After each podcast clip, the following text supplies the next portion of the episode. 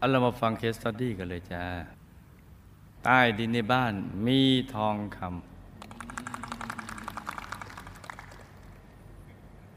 ปู่ของกระผม รับราชการอยู่ในสมัยรัชกาลที่หกท่านมีคุณงามความดี จะได้รับพระราชทานที่ดิน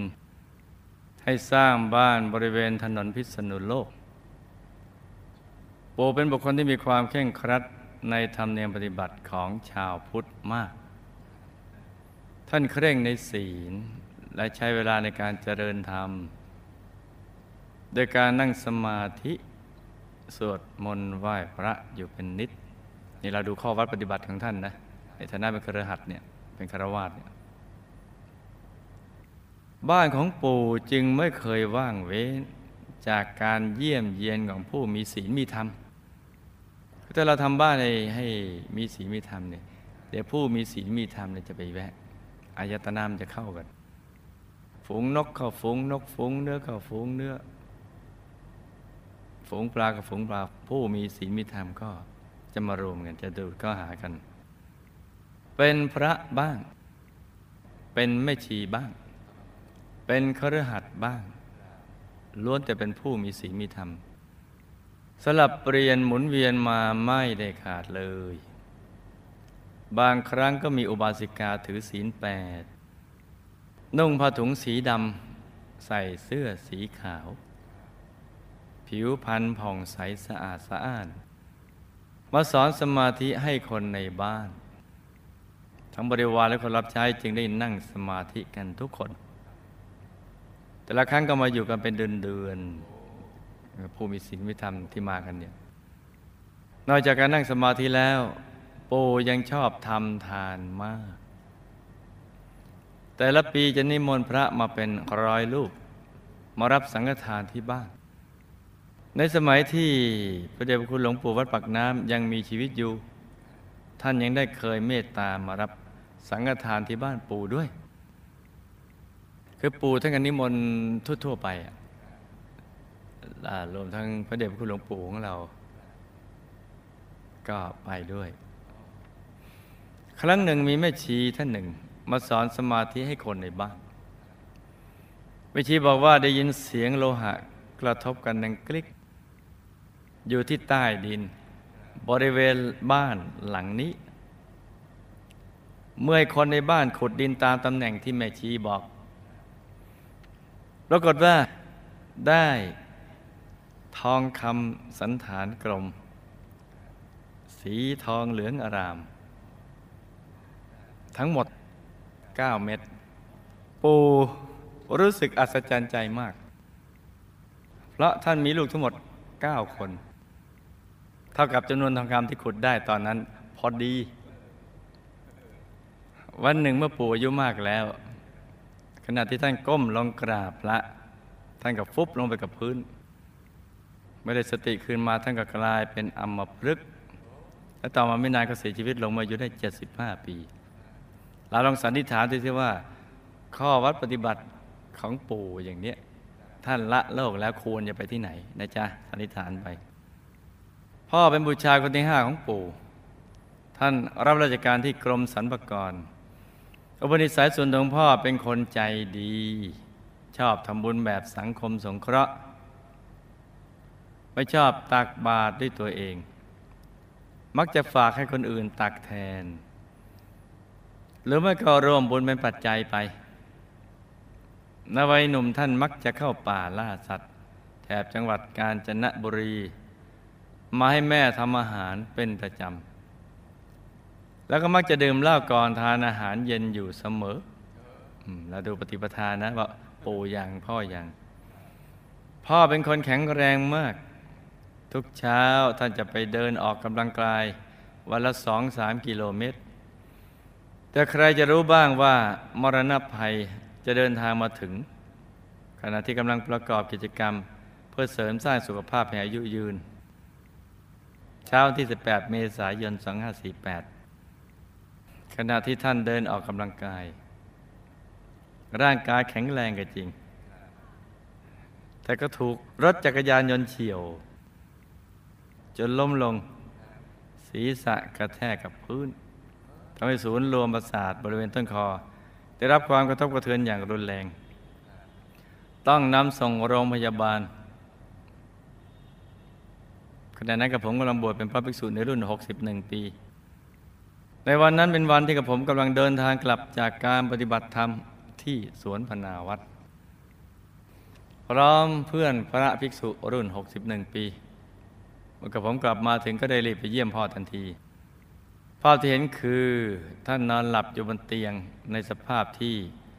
ไม่รับรู้เรื่องราวใด ๆ ทั้งสิ้น เครื่องช่วยหายใจที่ติดอยู่นั้น ก็เพียงเพื่อรักษาลมหายใจของท่านให้ยาวนานที่สุด เพื่อรอคอยการกลับมาของพระลูกชายคือตัวกับผมเท่านั้นกับผมท่องสัมมาระหังและสวดอิติปิโสให้ท่านฟัง ซึ่งท่านเหมือน จะรับรู้ได้พระชีพจรสูงขึ้นเรื่อย ๆ อย่างเห็นได้ชัด แต่พอรุ่งเช้าท่านก็จากพวกเราไปได้วัย 73 ปีดูสิปู่จะควรจะไปไหน พ่อควรจะไปไหนนะจ๊ะก็ผมรู้สึกเสียใจต่อการจากไปของพ่อบ้าง ตรงที่ท่าน เพิ่งจะเริ่มเข้าใจวัดพระธรรมกาย ยังสั่งสมบุญได้ไม่เต็มที่ แต่เมื่อทบทวนถึงการปารบเหตุในการบวชรุ่น 61 ปีของกระผมในครั้งนี้ ถือว่าพ่อเป็นปฐมบุญเพราะกระผม ตั้งใจบวชเป็นของขวัญวันเกิดให้ท่านโดยตรง วันที่ท่านทราบว่ากับผมจะบวชพ่อกับปิติใจจนน้ำตาไหล พ่อได้มาตักบาตรพระรุ่น 61 ปีด้วยตัวเอง และยังได้ร่วมบุญสร้างพระธรรมกายจำตัวภายในเจดีย์อีกสององค์ พ่อประทับใจความมีระบบระเบียบในการจัดงานบวชของวัดเรามาก แต่ท่านหมดอากาศ หมดเวลาในการทำบุญด้วยตัวของท่านเองแล้ว แต่กระผมขอทุ่มเทบุญทุกบุญที่ได้ทำลงไปแล้ว อุทิศให้พ่อมีความสุขในสัมปรายภพตลอดไป แม่ของกระผมมีอาชีพ ครูท่านเป็นคนที่มีจิตใจดีมาก ๆ รักอาชีพครู และรักนักเรียนเป็นที่สุด ในเดือนตุลาคม 2516 ตอนนั้นมีเหตุการณ์ประท้วงใหญ่ ท่านขับรถนำข้าวผัด 300 ชุด ไปแจกนักศึกษาที่ตัวเอง เสียงปืนก็ดังระเบิดก็ลง แต่ท่านไม่เคยกลัวภัยอันตรายใด ๆ ที่จะเกิดขึ้นกับตัวท่านเลย เพราะแม่รักลูกศิษย์มาก แม่เสียชีวิตเมื่อเดือนกุมภาพันธ์ 2519 ด้วยโรคหัวใจวายเฉียบพลันพอแม่เสร็จแล้วพ่อก็ได้แต่งงานครั้งที่สองกับแม่ใหม่ แม่ใหม่มีความรักต่อกระผมมาก อาจจะเป็นด้วยกับผมเป็นลูกคนเดียวของพ่อ หรืออาจจะเป็นเพราะว่าตัวท่านเองก็ไม่มีลูกกับพ่อก็สุดที่จะคาดเดาได้ แต่ท่านก็รักกับผมเหมือนเป็นแม่ผู้ให้กำเนิดจริง ๆ ตอนที่กับผมเป็นคารวาสเวลาที่กับผมกลับจากต่างประเทศ ก็จะหาซื้อเครื่องประดับสวยๆซื้อของดีๆ มาฝากแม่ใหม่ด้วยความรักเช่นกันบรรปลายชีวิตของแม่ใหม่ ท่านเป็นอัมพฤกษ์อยู่หลายปี และได้เสียชีวิตเมื่อปี 2546 อายุได้ 68 ปี ส่วนกับผมเองนั้นรู้จักวัดตั้งแต่อายุได้ 15-16 ปี ตอนนั้นมีโครงการบวช 100 ปีโรงเรียนสวนกุหลาบ บวชเป็นสามเณรที่วัดเบญจมาบพิตตามโครงการจะต้องมาอยู่ทุดงที่วัดพระธรรมกายต่อ แต่เพิ่นกับผมไม่ได้มา ชนที่มีการซื้อที่ดินตารางวาละ 62 บาท 50 สตางค์นั้น ตอนนั้นกระผมได้เกียรติค่าขนมยอดกระปุกทุกวัน จนสามารถทำบุญได้ 10 ตารางวาพอมาเรียนต่อที่อเมริกาจนจบปริญญาโท และกลับมาเมืองไทยในปี 2538 ก็ผมก็ได้บวชที่วัดราชบพิษเพื่อที่สุนกุศลให้แม่ อศึกออกมาได้พบเพื่อนเก่า ที่เคยเรียนด้วยกันที่สวนกุหลาบ ไม่น่าเชื่อว่าเราจะสนิทกันดีและเป็นกัลยาณมิตรต่อกันเรื่อย ๆ ทั้งๆทที่ตอนเด็กๆทะเลาะกันเป็นประจำ เขาได้เชิญผมให้สร้างพระธรรมกายประจำตัว ต่อมาก็ได้ร่วมบุญหล่อพระบรมพุทธเจ้าประดิษฐานในเจดีย์ สร้างลานธรรมร่วมมงคลถิ่นปี 2547 สร้างเสาแก้วพันปี สร้างพระธรรมกายภายในเพิ่มอีกหลายองค์ แล้วพอช่วงตรุษจีนปี 2548กับผมก็ได้ขึ้นปฏิบัติธรรมร่วมกับผู้นำบุญที่พนาวัด ก่อนขึ้นไปปฏิบัติธรรมที่พนาวัด ได้ฝันว่า เห็นพวงมาลัยลอยลงมา แล้วก็เห็นหลวงปู่สด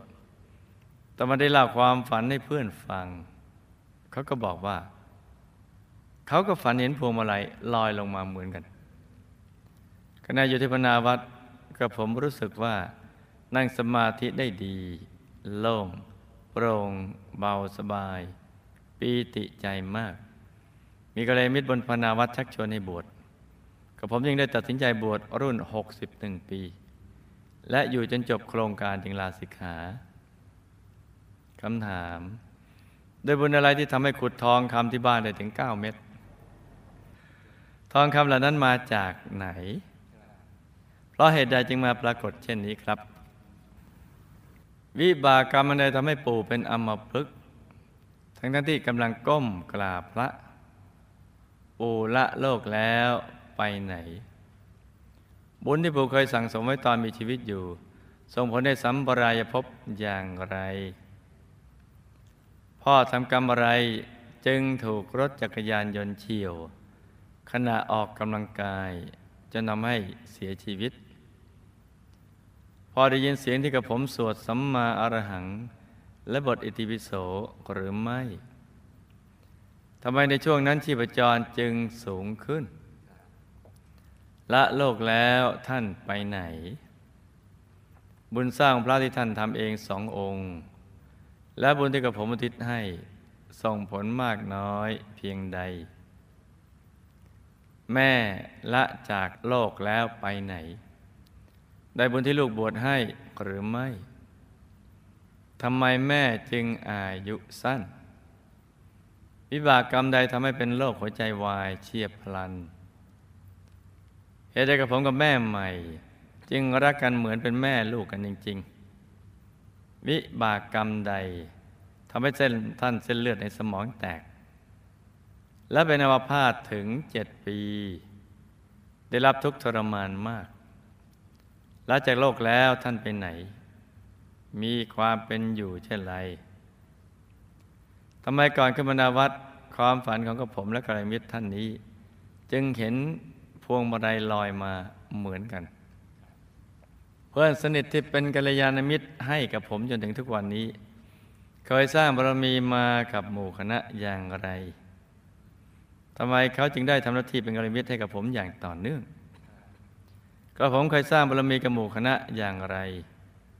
มีหน้าที่อะไร จะสั่งสมบุญอย่างไร ให้มี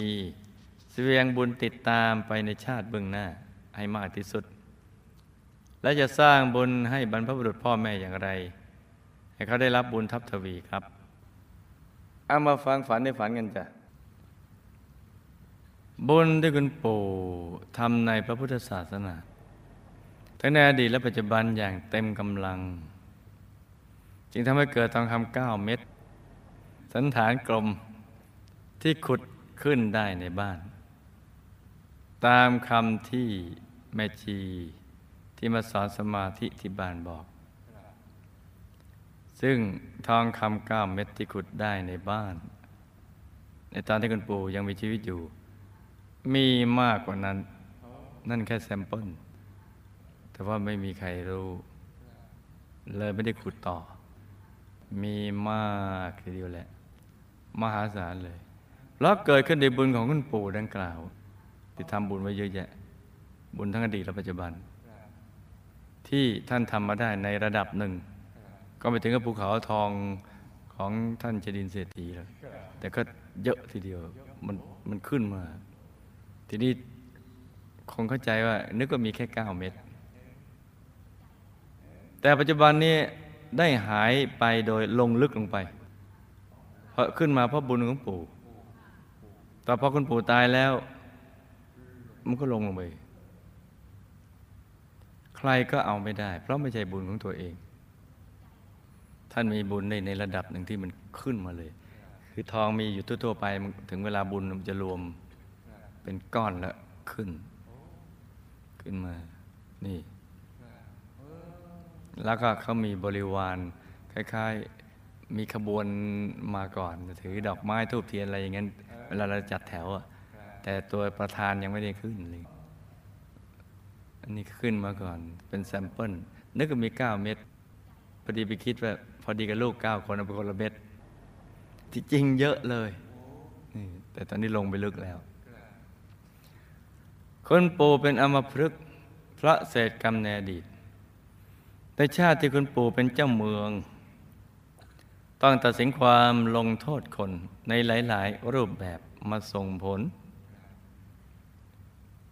ในหลาย ๆ รูปแบบทีเดียว ที่ทำผิดอย่างนั้นอย่างนี้อะไรแล้วท่านตัดสิน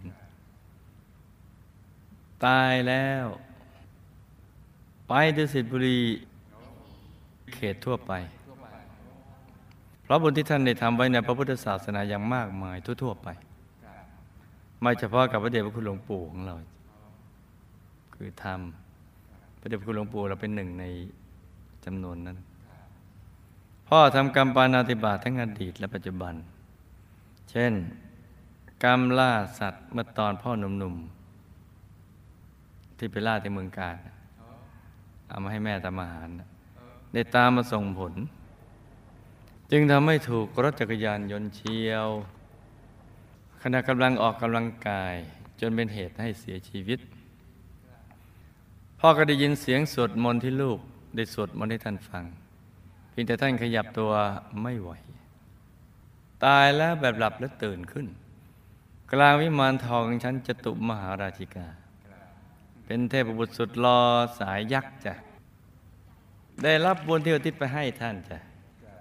จึงทำให้ท่านมีทิพยสมบัติเพิ่มขึ้นกว่าเดิม สุขสบายกว่าเดิมจ้ะเป็นยักษ์รอ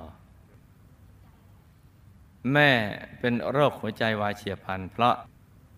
กรรมบานาธิบาตที่แม่เคยฆ่าสัตว์ใหญ่เอาไว้ในอดีต เรื่องราวมีอยู่ว่าแม่ ได้เกิดเป็นภรรยาของเศรษฐี มักจะให้บริวารสั่งล้มสัตว์ใหญ่ทำอาหารเลี้ยงแขกที่มาจากต่างเมืองเสมอๆโดยบากกรรมนี้จึงทำให้แม่เป็นโรคหัวใจวายเฉียบพลันและอายุสั้นจ้ะ แม่ตายแล้วใหม่ ๆ ก็ไปเป็นภูมิเทวาอยู่ช่วงหนึ่ง ต่อมาภายหลัง จึงไปเกิดเป็นมนุษย์แล้วจ้ะ แต่ไม่ได้รับบุญบวชที่ลูกชายบวชคราวนี้ ไปเกิดก่อน แม่ใหม่เป็นเส้นเลือดในสมองแตกและเป็นอัมพาตถึงเจ็ดปี ได้รับทุกข์ทรมานมากเพราะชาติแน่ดีเกิดในตระกูลมีฐานะ ก็มักจะเลี้ยงแขกเรือที่มาเยี่ยมเยียนเป็นประจำรวมทั้งต้องเลี้ยงลูกน้องบริวารในเรือนด้วย จึงต้องสั่งฆ่าสัตว์ใหญ่คล้ายๆกับแม่จริงของลูกเลยจ้ะตายแล้วก็ไปเกิดเป็นมนุษย์ทันที ในครอบครัวฐานะปานกลางค่อนข้างดี เป็นเด็กผู้หญิงเหมือนแม่จริง ที่ไปเกิดเป็นผู้หญิงเหมือนกันน่ะในตระกูลที่มีฐานะปานกลางค่อนข้างดีเหมือนกัน ที่ลูกกับแม่ใหม่รักกันเหมือนแม่ลูกจริงเพราะความเป็นดูเกื้อกูลกันในปัจจุบัน และเคยเกิดเป็นญาติกันบ้าง เป็นแม่ลูกกันจริง ๆ บ้างจ้ะจะมีความรักและผูกพันกันในชาตินี้ ความฝันลูกและเพื่อนกัลยมิตรที่ฝันเห็นพวงมาลัยลอยมาเหมือนกันก่อนขึ้นไปปฏิบัติธรรมที่สวนพนาวัดเพราะบุญเก่าที่เคยสร้างบารมีกับหมู่คณะมาเป็นทีมในอดีต บรรดาในฝันเห็นไปว่า ชาตินี้ยังก็จะต้องมาสร้างบารมีกันไปเป็นทีม เหมือนดอกไม้ที่ร้อยกันเป็นพวงมาลัย และลูกกับเพื่อนก็จะต้องทุ่มเทสร้างบารมีกันไปเป็นทีมอย่างเต็มกำลังจ้าเพื่อนสนิทที่เป็นกัลยาณมิตรให้กับลูก ก็เคยเป็นเพื่อนที่เป็นกัลยาณมิตรกันมาก่อนในอดีต ในพุทธันดรที่ผ่านมา ลูกทั้งสองเป็นกุลบุตรที่เป็นลูกหลานของอมาตย์ของพระราชาองค์ที่ออกบวช ได้เป็นสหายกัน แล้วก็ขัดคอกันอย่างเงี้ยแต่ก็รักกัน แล้วก็ได้ชวนกันมาสร้างบารมีกับหมู่คณะแบบกองเสบียงจ้ะด้วยบุญที่เคยสร้างบารมีร่วมกันมา จึงทำให้ชาตินี้ เพื่อนคนนี้จึงมาทำหน้าที่เป็นกรมิตรให้ลูกอีกเหมือนพุทธันดรที่ผ่านมาจ้ะลูกเคยเป็นกองเสบียงนังกล่าวของหมู่คณะมา ดังนั้น ชาตินี้มาเจอกันแล้วก็ให้ทุ่มเทชีวิตจิตใจ สั่งสมบุญทุกบุญอย่างเต็มกำลังไปจนหมดอายุไข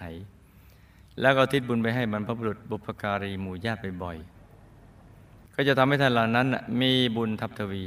อีกทั้งให้อธิษฐานจิต ตามติดไปดูสิบรีวงบุญวิเศษเขตบรมโพธิสัตว์อย่าได้พลัดกันเลยจ้าสาธุนี่ก็เป็นเรื่องราวของเคสสตี้สั้น ๆสำหรับคืนนี้นะจ๊ะ